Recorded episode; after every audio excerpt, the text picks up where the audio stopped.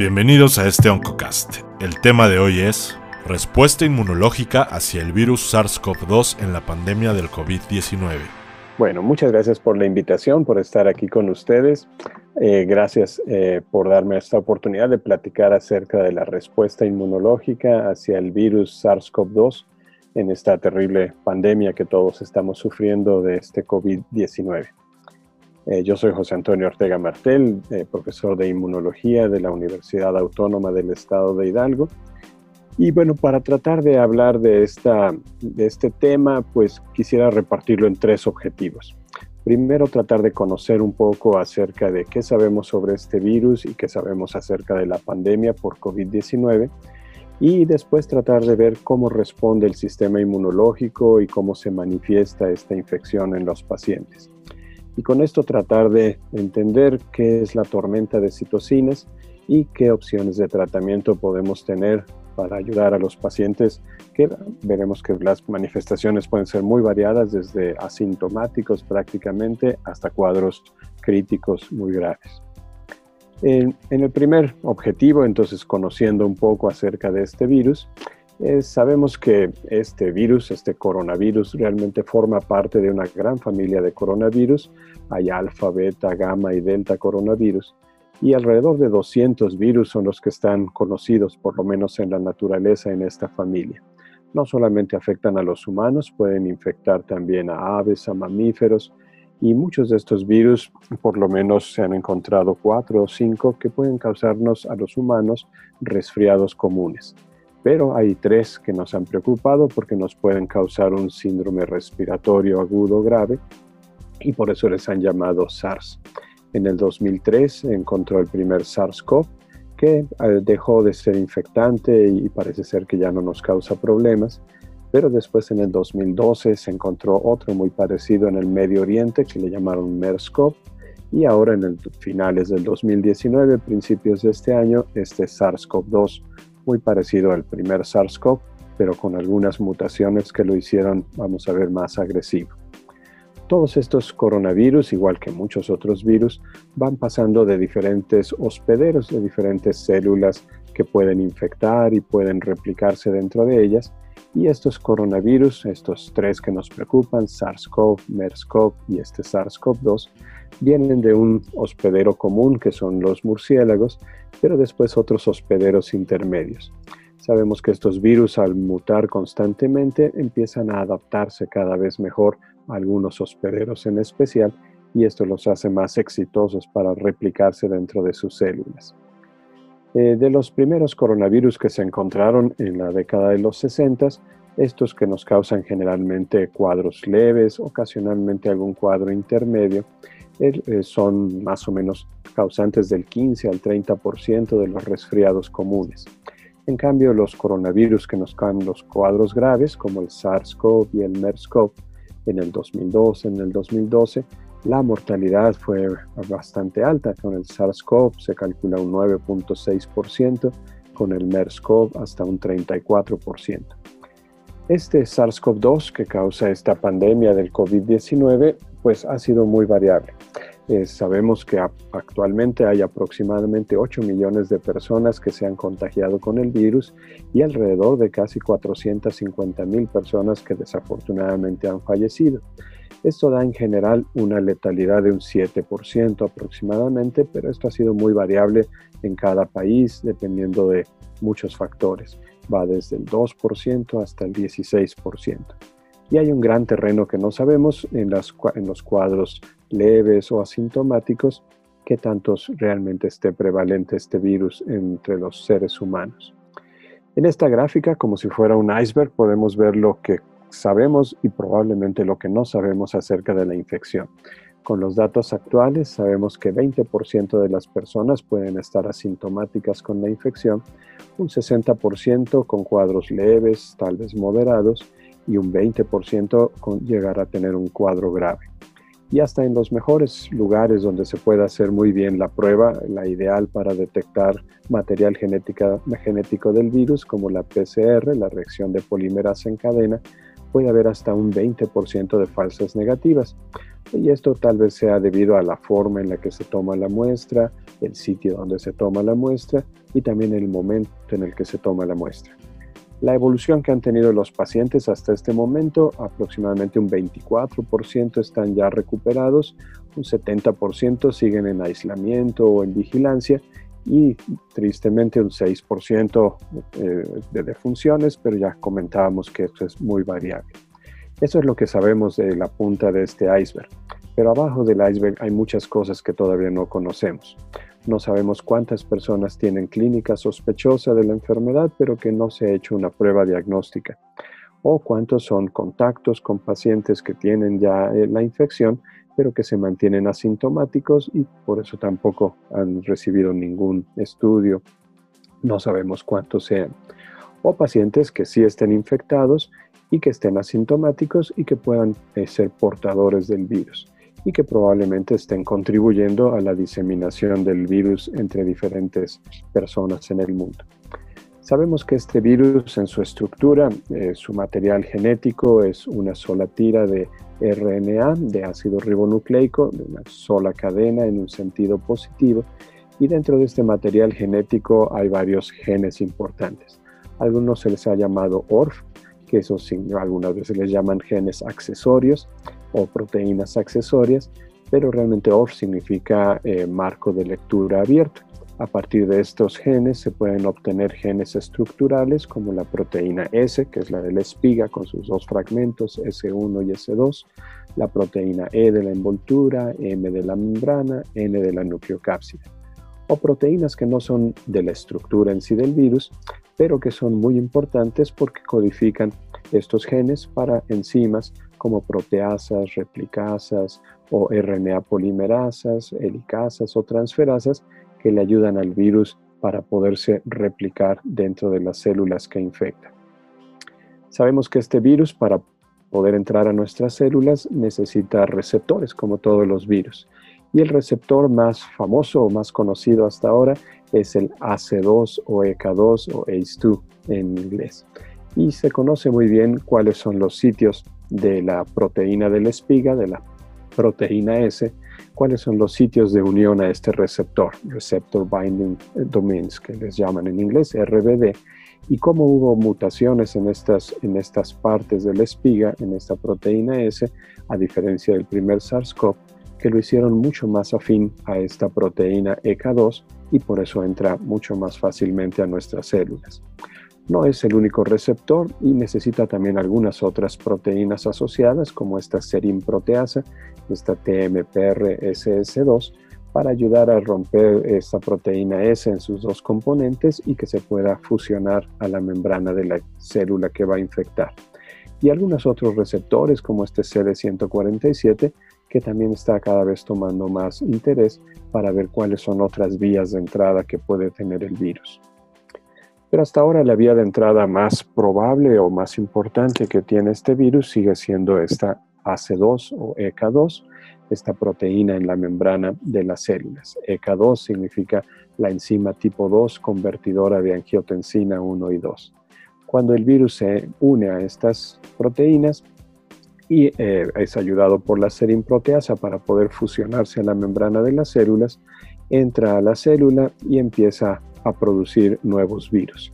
Para esto tiene que liberar el genoma, activar su RNA polimerasa y toda la secuencia de enzimas que le ayudan como una replicasa para poder replicar más copias y ensamblar estas nuevas copias de, los nuevos virus, de los viriones, y en el aparato de Golgi completar en buena parte esa maduración de los viriones para que cuando salgan puedan infectar a otras células. Y eso es lo que hacen todos los virus. Todos los virus tratan de encontrar una fábrica donde seguir produciendo más copias de ellos mismos. También se sabe que hay algunas modificaciones en este virus. Hay 12 eh, nucleótidos que se han encontrado diferentes también que le permiten hacer eh, un paso por una proteína que está en el aparato de Golgi y en muchas otras partes de nuestras células, pero sobre todo en el aparato de Golgi, que es la furina. Y esta furina en el aparato de Golgi normalmente modifica las proteínas para que salgan de mejor ensambladas hacia afuera de la célula. Pero en estas modificaciones que tiene este SARS-CoV-2, la furina le permite salir mucho más adaptado para poder entrar a, esa, a esas nuevas células con esa proteína S modificada gracias a la furina. Entonces, estos dos aspectos parece ser que han hecho mucho más agresivo y más contagioso a este virus para poder infectar a muchas células.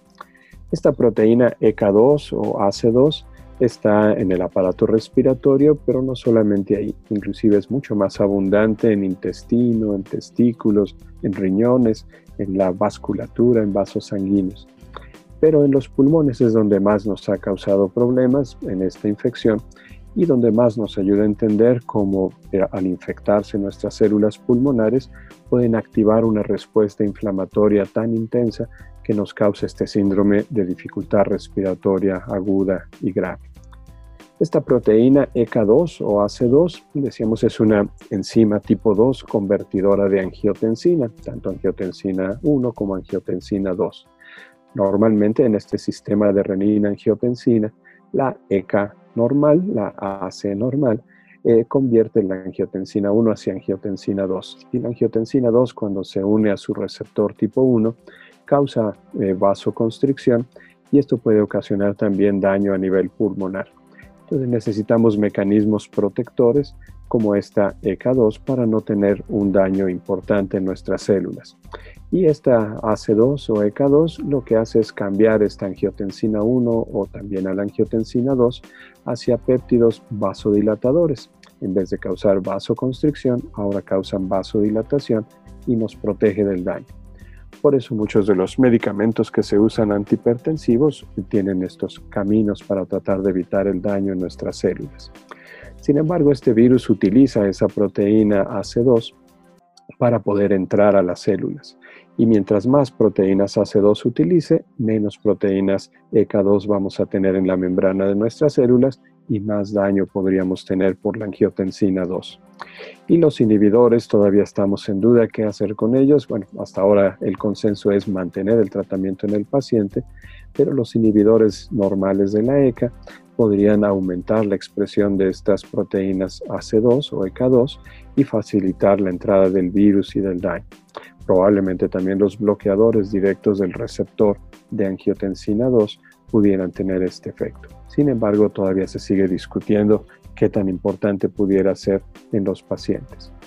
Lo que sí sabemos es que cuando tenemos niveles normales de EK2, de esta proteína, podemos tener infección por el virus, pero esto nos causa inflamación, puede causar también trombosis, ya veremos algunos de los mecanismos, pero no con tanta agresividad.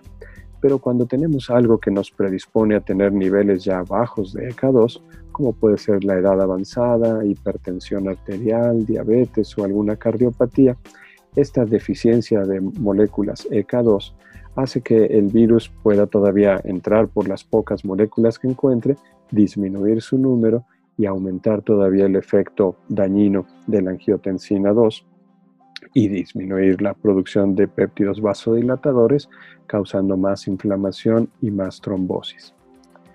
También sabemos que esta proteína EK2 se expresa mucho más en la mucosa nasal que en la mucosa bronquial o en los neumocitos tipo 2 a nivel alveolar.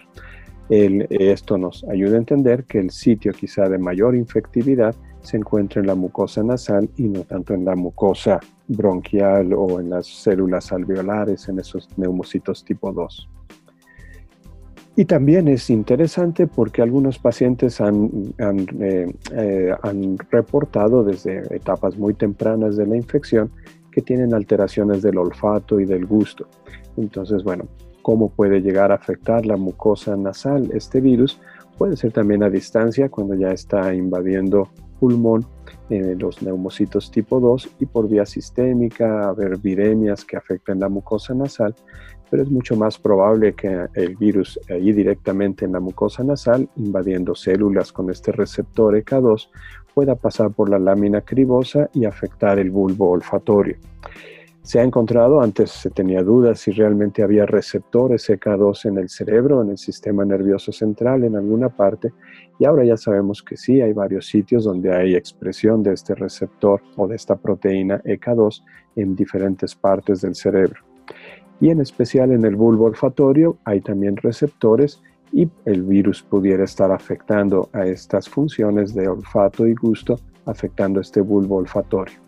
Además de que las células endoteliales también tienen receptores CK2 y el virus puede estar infectando a estas células o afectando su función también a este nivel. Eso es lo que sabemos ahora más o menos del virus. Ahora, ¿cómo respondemos hacia este virus? ¿Qué hace el sistema inmunológico y cómo se manifiesta la infección? El sistema inmunológico depende de diferentes ramas, la inmunidad innata, rápida pero inespecífica, la inmunidad adaptativa, lenta pero muy específica y con memoria mucho más intensa. Y para que funcione todo esto bien necesitamos variantes genéticas que nos hagan una mejor forma de función del sistema inmunológico, pero todo esto influye también con cosas no genéticas, por ejemplo la edad, el género, masculino o femenino, el sexo también influye sobre la forma de respuesta de nuestro sistema inmunológico las comorbilidades que vayamos presentando a lo largo de nuestra vida, tanto respiratorias, digestivas o metabólicas, y también la epigenética, cómo se modifican estos genes que tenemos para respuesta inmunológica, pero cómo se modifican por factores externos, como puede ser la microbiota, la dieta, inclusive el estrés, el ejercicio o el contacto con muchos tóxicos, todo esto puede influir sobre la forma de respuesta de nuestro sistema inmunológico. Y esto se ha visto en muchas enfermedades y este COVID-19 no es la excepción. En la infección por este SARS-CoV-2 dependemos mucho de cómo esté, como trata de decir esta gráfica, nuestra inmunidad innata y nuestra inmunidad adaptativa. Si funcionan en forma normal y bien equilibradas, entonces se puede tener quizá una infección asintomática o con síntomas muy leves. Pero si nuestra inmunidad innata es débil y responde exageradamente nuestra inmunidad adaptativa, es cuando generalmente vemos los cuadros más graves con neumonitis, fiebre alta o que pueden llegar a ser críticos con una falla respiratoria que amerita intubación y una coagulación intravascular diseminada. ¿Por qué ocurre esto? Normalmente hacia el coronavirus, igual que hacia otros virus, nuestras células lo reconocen a través de sensores intracitoplasmáticos y esto hace que empiecen a producir citocinas como los interferones. Y tenemos tres tipos de interferones, pero los tipo 1 y los tipo 3, el alfa y beta del tipo 1, el lambda del tipo 3, son quizá los más efectivos para tratar de detener a los virus y a este SARS-CoV también en especial, a este SARS-CoV-2. Y lo que hacen estos interferones es bloquear internamente la replicación del virus por diferentes mecanismos y ayudar a que otras células se preparen en un estado antiviral, ayudar a que no sean infectadas por el virus y que no sigan replicando al virus. Sin embargo, todo lo que está aquí marcado en rojo son mecanismos que se han encontrado tanto en el primer SARS-CoV como en el MERS-CoV y ya veremos más adelante que también en el SARS-CoV-2 para tratar de bloquear esta respuesta de los interferones y hacer efectiva la replicación de los virus. Si tenemos una respuesta adecuada de estos interferones en forma temprana y la carga viral a la que nos exponemos no es tan intensa, seguramente nuestra infección va a ser leve o asintomática. Pero si tenemos una alta carga viral, nuestro sistema inmunológico tiene algún problema que lo predispone a estar dañado y respondemos tardíamente con interferones, seguramente la persistencia viral hará una respuesta inflamatoria más intensa que nos dará una enfermedad más grave. Esto ha, eh, llevado a muchos investigadores a buscar el uso terapéutico de los interferones y quizá no tanto los tipo 1, porque los tipo 1 pueden ser tanto antivirales, pero también proinflamatorios. Y en esta infección, cuando ya no logramos detenerla a tiempo, no queremos aumentar más la inflamación.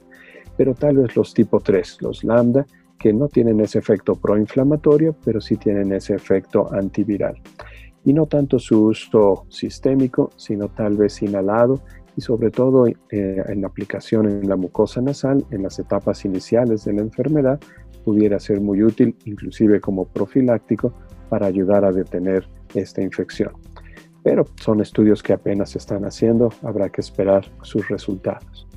Cuando el SARS-CoV-2 entra a las células del epitelio, por ejemplo, en la mucosa nasal, puede causar apoptosis, destrucción de las células por diferentes mecanismos.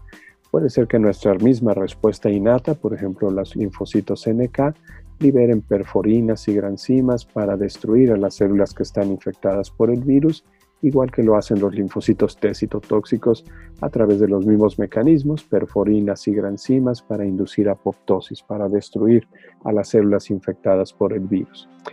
Y algunos autores piensan que una baja en la producción de perforinas puede estar influyendo en que progrese más la infección.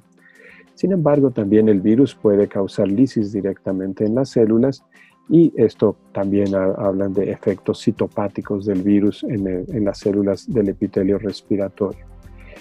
Si no logramos detener con esta respuesta, entonces la, la, inmunidad adaptativa también se activa y empezamos a activar a linfocitos B para que se transformen en células plasmáticas gracias a la ayuda de linfocitos TH1, pero también de linfocitos T foliculares ayudadores para que estas células plasmáticas produzcan anticuerpos, IgAs, IgGs, IgMs, dirigidos específicamente hacia antígenos del virus, epitopos de antígenos del virus, y con esto tratamos de detenerlos.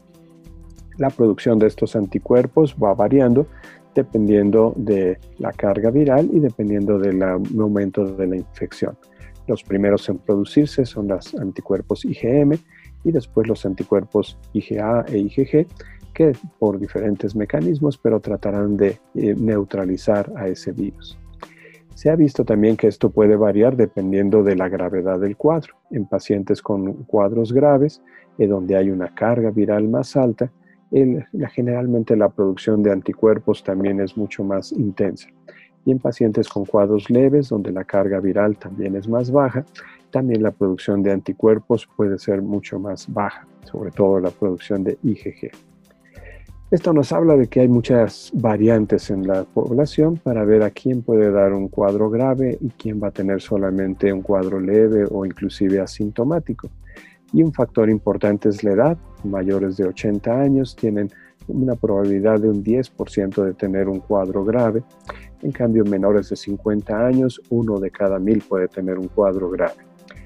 Pero no solamente la edad, que va de la mano con las comorbilidades que puede tener una persona, sino también factores genéticos. Hay personas que a pesar de no tener una edad avanzada ni tener comorbilidades, pueden llegar a tener un cuadro grave o al revés, personas que a pesar de su edad avanzada y comorbilidades son resistentes y no llegan a tener un cuadro grave. Se sigue investigando dónde está esa susceptibilidad o predisposición genética. Algunos estudios empiezan a encontrar relación en algunos cromosomas, como en el cromosoma 3 o en el cromosoma 9, y haciendo estudios en las poblaciones que han tenido cuadros graves, se ha encontrado que en el cromosoma 3 probablemente haya algunos genes con algunas variantes genéticas que tengan relación con la expresión de esta proteína EK2 y también con receptores para quimiosines. Y también interesantemente en el cromosoma 9, justo donde están los genes para los grupos sanguíneos, se ha encontrado que el grupo sanguíneo O o 0 es el que tiene menor riesgo de tener un cuadro grave y en cambio el grupo sanguíneo A el que tiene mayor riesgo. Todavía se siguen discutiendo cuáles pueden ser los mecanismos fisiopatogénicos a través de isoaglutininas o algún otro mecanismo inmunológico que nos expliquen estas diferencias. Algo muy claro es la carga viral. A mayor carga viral, el cuadro será más grave. Si tenemos menos exposición al virus, es más probable que nuestro cuadro sea leve. Y a mayor número de comorbilidades, y esto va de la mano también con la edad, pues es más probable que tengamos un cuadro grave. Sin embargo, los factores genéticos siguen siendo muy importantes y necesitamos irlos entendiendo cada vez mejor. ¿Qué es lo que ocurre en nuestro sistema inmunológico si funciona bien? Rápidamente empezamos a activar una respuesta innata y también dirigir respuestas que nos ayuden a hacer una forma de inflamación controlada que detenga el virus fácilmente. Y esta inflamación, si logra controlarse bien, con la inmunidad innata y con la inmunidad adaptativa, puede ayudarnos a no solamente a deshacernos en ese momento del virus, sino a dejar una respuesta de memoria que nos permita reconocer mejor a ese virus las siguientes veces. Si nosotros tenemos una buena respuesta innata en nuestras vías aéreas superiores, probablemente nuestro cuadro sea leve y nos recuperemos pronto. Si avanza ese virus hacia las vías aéreas inferiores, necesitaremos una respuesta inflamatoria más intensa pero también podemos recuperarnos de esa respuesta si se controla bien eh, en forma adecuada. Pero si no se controla bien esa respuesta, caemos en una tormenta de citocinas con, un síndrome inflamatorio agudo grave y tal vez llegar hasta una falla multiorgánica y a infecciones bacterianas secundarias. Podemos todavía recuperarnos, aunque ahí ya las posibilidades disminuyen bastante, pero afortunadamente todavía hay opciones para recuperarse. Los factores que se han encontrado para tener este COVID grave son los que ya comentamos epidemiológicos, pero tenemos que estar al pendiente también de factores clínicos como es la frecuencia respiratoria, cardíaca y la saturación de oxígeno y algunos parámetros de laboratorio. Los más útiles hasta ahora han sido la linfopenia, la elevación de la ferritina y del dímero D para estar vigilando esa probabilidad en un paciente de que se pueda agravar. Finalmente, ¿qué es lo que podemos hacer para la tormenta de citocinas que se produce en estos pacientes y tratar de detener ese daño inflamatorio intenso? normalmente la respuesta hacia estos virus depende de la producción inicial de interferones y gracias a esa producción de interferones hacemos un estado antiviral. Pero así como en otros coronavirus, en este SARS-CoV-2 se ha encontrado varios mecanismos de evasión en los que el SARS-CoV-2 inhibe la producción de interferones o inhibe la expresión de genes inducidos por los interferones o finalmente inhibe ese estado antiviral en nuestras células. Si tenemos esta disfunción inmunológica y con un retraso sobre todo en la producción de interferones, una baja en la función de linfocitos NK y T citotóxicos, esto hace que aproximadamente en la segunda semana de la infección, primera semana del día 5 y 7 al presentar los síntomas, eh, el paciente ahora tenga una respuesta exagerada inmunológica y ahora responda exageradamente con células inflamatorias y además una baja en sus células reguladoras. Esta respuesta inflamatoria excesiva daña los alveolos, pero también puede causar un daño endotelial a diferentes sitios, en sistema nervioso central, en ojos, en piel, en corazón, en riñón, en intestino y en hígado y esto por coagulopatía y el daño inflamatorio en esta tormenta de citocinas se puede favorecer si además tenemos una inflamación crónica por alguna comorbilidad o alguna inmunosupresión como puede ocurrir durante el embarazo o en personas que están recibiendo algún tratamiento como la quimioterapia en el cáncer. Este desequilibrio en el COVID-19 grave con un aumento de células inflamatorias y una disminución en el control de estas células inflamatorias nos lleva a esa tormenta de citocinas que puede ocasionar la hiperinflamación y el daño tisular. Entonces, en el COVID-19 grave hay una alta carga viral generalmente que está ocasionando esta tormenta de citocinas. Dentro de las citocinas que se producen hay muchas, la interleucina 6 es una de las más conocidas, pero hay muchas más que se están produciendo.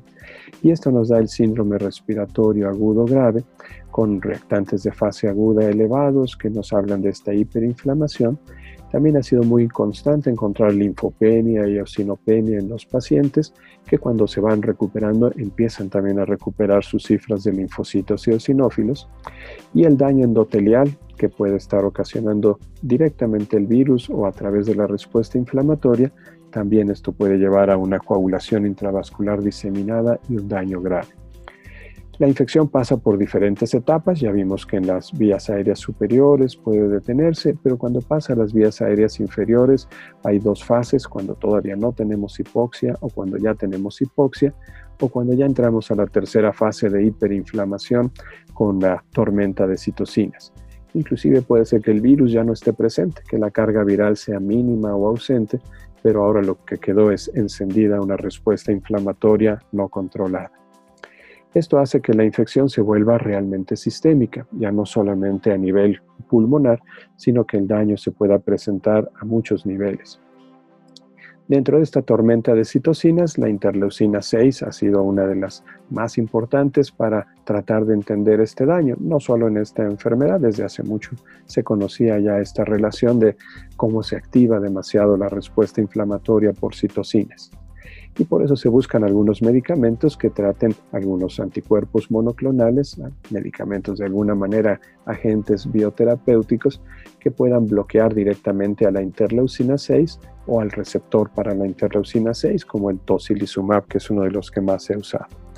La interleucina 6 en esta tormenta de citocinas hace cambios en los linfocitos, en los vasos sanguíneos, inclusive en la producción de proteínas de fase aguda en el hígado y en especial en los linfocitos disminuye las poblaciones T reguladoras. Este síndrome de liberación de citocinas o tormenta de citocinas se conoce desde hace ya tiempo. Decíamos, hay muchas citocinas que se producen, muchos efectos que tienen a diferentes sitios y forman parte muchas veces de síndromes como las linfohistiocitosis hemofagocíticas. Hay dos tipos de linfohistiocitosis hemofagocíticas, primarias cuando son mutaciones en las células citotóxicas, linfocitos NK o T citotóxicos, o secundarias cuando son, por ejemplo, por una infección, como es el caso de esta infección por este SARS-CoV-2, o inclusive por neoplasias, o también el clásico síndrome de activación de macrófagos que ocurre en enfermedades autoinmunes o autoinflamatorias. En esta infección por este virus se ha visto que sí se activan los macrófagos por las citocinas que se están produciendo, la forma en la que reconoce el macrófago al virus y activa el inflamasoma en su interior, y esta activación del inflamasoma hace que se produzcan muchas citocinas proinflamatorias. También si hay anticuerpos que no logren neutralizar al virus, favorece más la activación de los, de los macrófagos y al liberar muchas citocinas y factores tisulares se puede activar el daño en el endotelio y la eh, coagulación intravascular diseminada. No solamente cuando ya es macrófago, sino desde que es monocito circulando en la sangre periférica esto puede activar a, esta, a estas células endoteliales causando daño y activar la coagulación tanto por la vía extrínseca como por la vía intrínseca. Y no solamente monocitos y macrófagos, también los neutrófilos, ahora se sabe que pueden liberar sus redes y con estas redes, con estas nets, también activar la coagulación por la vía intrínseca y facilitar el daño endotelial en los pacientes. Hay diferencia entre un clásico síndrome de activación de macrófagos y esta tormenta de citocinas que se produce en el COVID-19. Aunque también hay activación de macrófagos en este COVID-19, a diferencia del clásico síndrome SAM de activación de macrófagos, en el COVID-19 no hay organomegalia, no hay hepatoesplenomegalia, no hay linfadenomegalias y hay la afectación pulmonar prácticamente al 100%, diferente al clásico síndrome de activación de macrófagos. Y a diferencia de otros virus y bacterias que pueden causar eh, neumonías, en el SARS-CoV-2, como su receptor está diseminado en toda la mucosa respiratoria, el daño es mucho más extendido, más difícil de controlar y con zonas de microhemorragia y trombosis que pueden facilitar un daño intenso. Estas alteraciones de la coagulación no solamente afectan pulmón, también pueden afectar corazón y hacer inclusive un daño sistémico con una coagulación intravascular diseminada. Entonces es importante tratar de reconocer y dar un tratamiento a tiempo. Pero ¿cuáles son los tratamientos que tenemos en este COVID-19? Hasta ahora no existe un tratamiento específico. Se siguen probando muchos y hay muchas opciones terapéuticas, pero ninguno todavía específico hacia este virus. Pues hay muchas opciones para tratar de detener al virus en su forma en la que entra a las células, en la forma en la que se replica en el interior de las células o se libera. Y se siguen probando muchos, algunos van, ah, van eh, siguen eh, utilizándose, otros se han ido eliminando y también formas de tratamientos inmunológicos como bloquear a estas citocinas o utilizar anticuerpos, bien sea de pacientes que se han recuperado de la enfermedad o anticuerpos monoclonales que se puedan dirigir ahora no a las citocinas sino directamente hacia el virus, pero pues todos son estudios que se siguen haciendo y todavía esperamos cuáles son los que nos den los mejores resultados. En cada una de las etapas tenemos que vigilar eh, cómo va la evolución. En la primera etapa, vigilar los biomarcadores para decidir qué tratamientos son los que le vamos a dar al paciente. La segunda etapa, la hipoxia es la que más nos preocupa, vigilarla estrechamente. Y en la tercera etapa, vigilar si este daño ya se está volviendo sistémico en una falla orgánica. Y hay muchas opciones de tratamientos que se están intentando depende de la experiencia de cada médico, de cada grupo médico, cuáles son los que puede utilizar, en qué momento y de qué manera. Pero lo ideal sería que nuestro sistema inmunológico logre protegernos en forma efectiva contra este virus. Y para eso dependemos no solo de anticuerpos, sino también de una buena respuesta adaptativa celular y de una buena respuesta innata porque ahí están las fallas en nuestra infección hacia el virus. Hay retraso en la respuesta innata, sobre todo en la producción de esos interferones, un exceso en la respuesta después de neutrófilos, monocitos y macrófagos, una falla en la respuesta adaptativa celular, linfopenia a muchos niveles y en especial en T reguladoras, y tal vez una mala producción de anticuerpos que pudieran, inclusive todavía se discute si algunos de ellos en vez de ser neutralizantes, pudieran exacerbar la inflamación. La inmunomodulación es clave para tratar de mejorar la inmunidad innata, tal vez con el uso de estos interferones, en especial el tipo 3, eh, la inmunidad adaptativa y buscar cómo tener una mejor respuesta celular y humoral hacia este virus. Hay algunos estudios donde se ha encontrado algunos datos positivos, esperanzadores, de que la, probablemente la relación que hemos tenido con otros virus como el SARS-CoV y tal vez como algunos otros coronavirus menos agresivos, nos puedan dar alguna protección con buenos niveles de anticuerpos hacia el virus. Y cuando se busca la respuesta celular, se ha visto que la respuesta de linfocitos T cooperadores y T citotóxicos, CD4, CD8, ha sido muy buena para la producción de anticuerpos contra proteínas, en especial la proteína S del virus, la que le permite la entrada, pero también hacia otras proteínas del virus y no solamente en los que sean pacientes que se han recuperado de la infección, sino también en personas que no han sido expuestas y que se han guardado sus muestras de años anteriores cuando todavía no conocíamos este virus y probablemente el contacto con otros coronavirus menos agresivos han hecho que sus linfocitos T, y, eh, TCD4 y CD8, T cooperadores y T citotóxicos puedan responder hacia proteínas del virus. Todavía se discute si podremos algún día tener un pasaporte inmunológico que nos permita estar seguros de que ya tuvimos contacto con el virus y que ya no nos vamos a enfermar. Realmente no tenemos todavía al alcance esto. El estudio de anticuerpos contra el virus no nos asegura que estos anticuerpos sean realmente protectores, que estén en los niveles adecuados. Y lo ideal algún día será tener una buena vacuna para que esta vacuna realmente nos dé esa protección. Y la carrera hacia esta vacuna pues es muy intensa. Todos lo vemos en las noticias día con día, cómo se están acelerando las fases de la vacuna. Esperamos que de todas las opciones que hay de estas vacunas, hay formas de hacer vacunas con proteína S recombinante purificada o expresada en vivo por vectores o expresada por ácidos nucleicos directamente y cada uno de estos esfuerzos va buscando una mejor respuesta.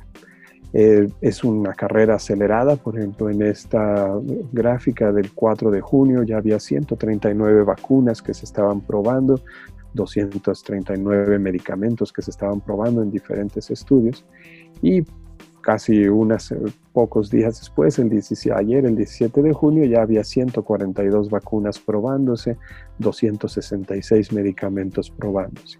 Es una carrera acelerada donde quisiéramos ver ya vacunas en fase 3 por lo menos, ya algunas hay en fase 3, pero ya cuando lleguen a la fase 4 es cuando ya las podremos utilizar realmente en la población. Entonces, en conclusión, para poder limitar esta pandemia necesitamos hacer pruebas diagnósticas muy útiles que nos ayuden a rastrear bien los contactos de los pacientes y dar un tratamiento lo más oportuno posible y que se respete la privacidad para que no haya riesgos tampoco de discriminación entre la población. Y vacunar a la población cuando tengamos ya una vacuna que demuestre que sea efectiva, que sea segura e idealmente, como dice la OMS, que sea para todo el mundo y que sea gratis. Ojalá que tengamos realmente acceso a esa vacuna para que podamos tener un buen certificado de vacunación y ahora sí que nos sirva como un pasaporte de seguridad.